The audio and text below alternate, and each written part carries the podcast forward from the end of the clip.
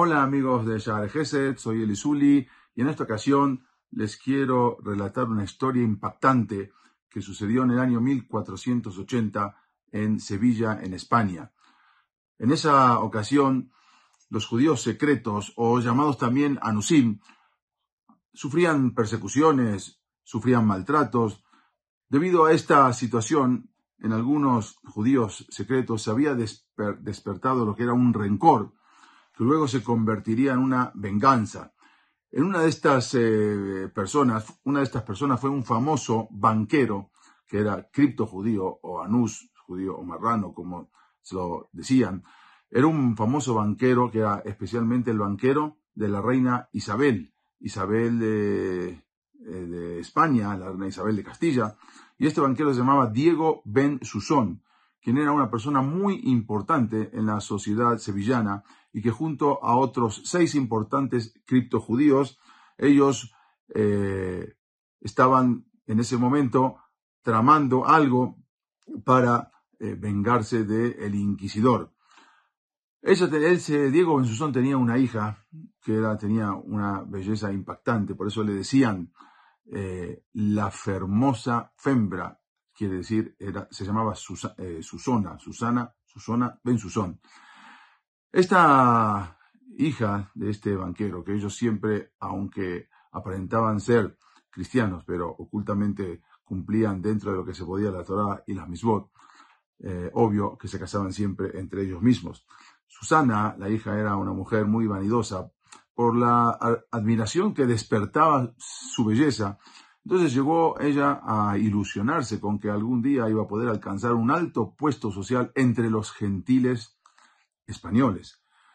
Entonces la Susana, así, así le decían a Susana, sin que su padre lo supiera, ella se dejaba eh, conquistar o cotejar por un caballero cristiano llamado, era de apellido Guzmán, que pertenecía a una de las familias más ilustres de Sevilla y que ellos se veían a escondida sin que su padre lo supiera, que pronto este muchacho pasó a ser su novio.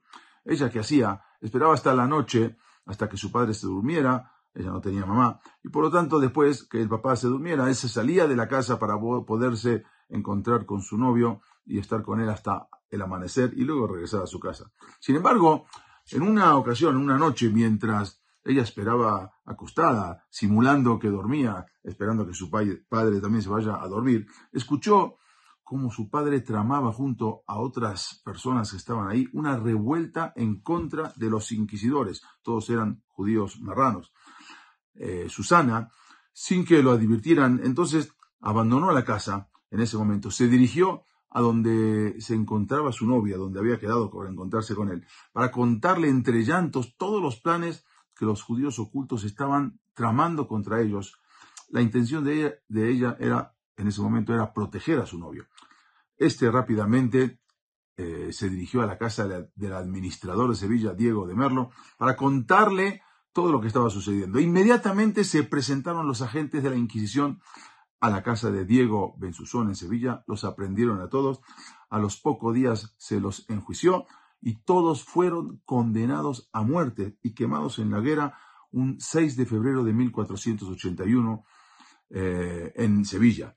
A consecuencia de este suceso, eh, se detuvieron a un gran número de implicados criptojudíos, judíos ocultos, marranos, que también terminaron en la hoguera. Se calcula que unos 2.000 judíos fueron juzgados y quemados en la hoguera, en la hoguera a raíz de este hecho. Esta mujer, Susana, que de, arrepentida de su acción, porque habían matado y quemado a su padre, repudiada por la gente e incluso abandonada por su novio, se quedó sola. Se encerró entonces en un convento durante algunos años para luego regresar a su casa. Sin embargo, ella no pudo superar este remordimiento de haberle causado esa trágica muerte a su padre, así como a seis de sus amigos criptojudíos y a otros dos mil judíos quemados en la hoguera. Entonces, antes de su muerte, esta joven dejó un testamento y en el testamento escribió lo siguiente. Que esto sirva de ejemplo a los jóvenes y en testimonio de mi desdicha, ordeno que cuando yo haya muerto, separen la cabeza de mi cuerpo y la pongan sujetada en un clavo en la puerta de mi casa y que quede allí para siempre jamás. Eso fue lo que escribió en su testamento. Aunque podría parecer una locura, su último deseo se cumplió y su cabeza convertida ya en calavera estuvo expuesta y clavada sobre el marco de su puerta de la casa y allí permaneció, aunque no lo crean, desde el año 1500 hasta casi el año 1700. 200 años estuvo colgada su calavera en esa casa. En un primer momento, y hasta el siglo XIX, la calle donde permaneció colgada la calavera de la Susona se conocía como el Callejón de la Muerte. Después del siglo XIX se cambió por el nombre Calle Susona y es como figura hasta el día de hoy.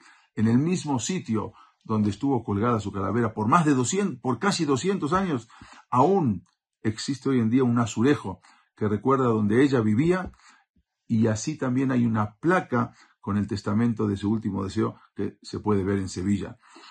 ¿Cuánto debemos cuidar a nuestros hijos? ¿Cuánto debemos transmitirles nuestro legado, nuestras tradiciones como Yehudim, así como encaminarlos por el sendero de la Torah y las Misbot, como escribió Sheromo Amelech, Hanoch lanar al pidarko gam askim lo yasur educa al joven de acuerdo a su camino y aún cuando envejezca no se apartará de la Torah. Nos vemos en el próximo capítulo. Soy Elisuli. Hasta luego.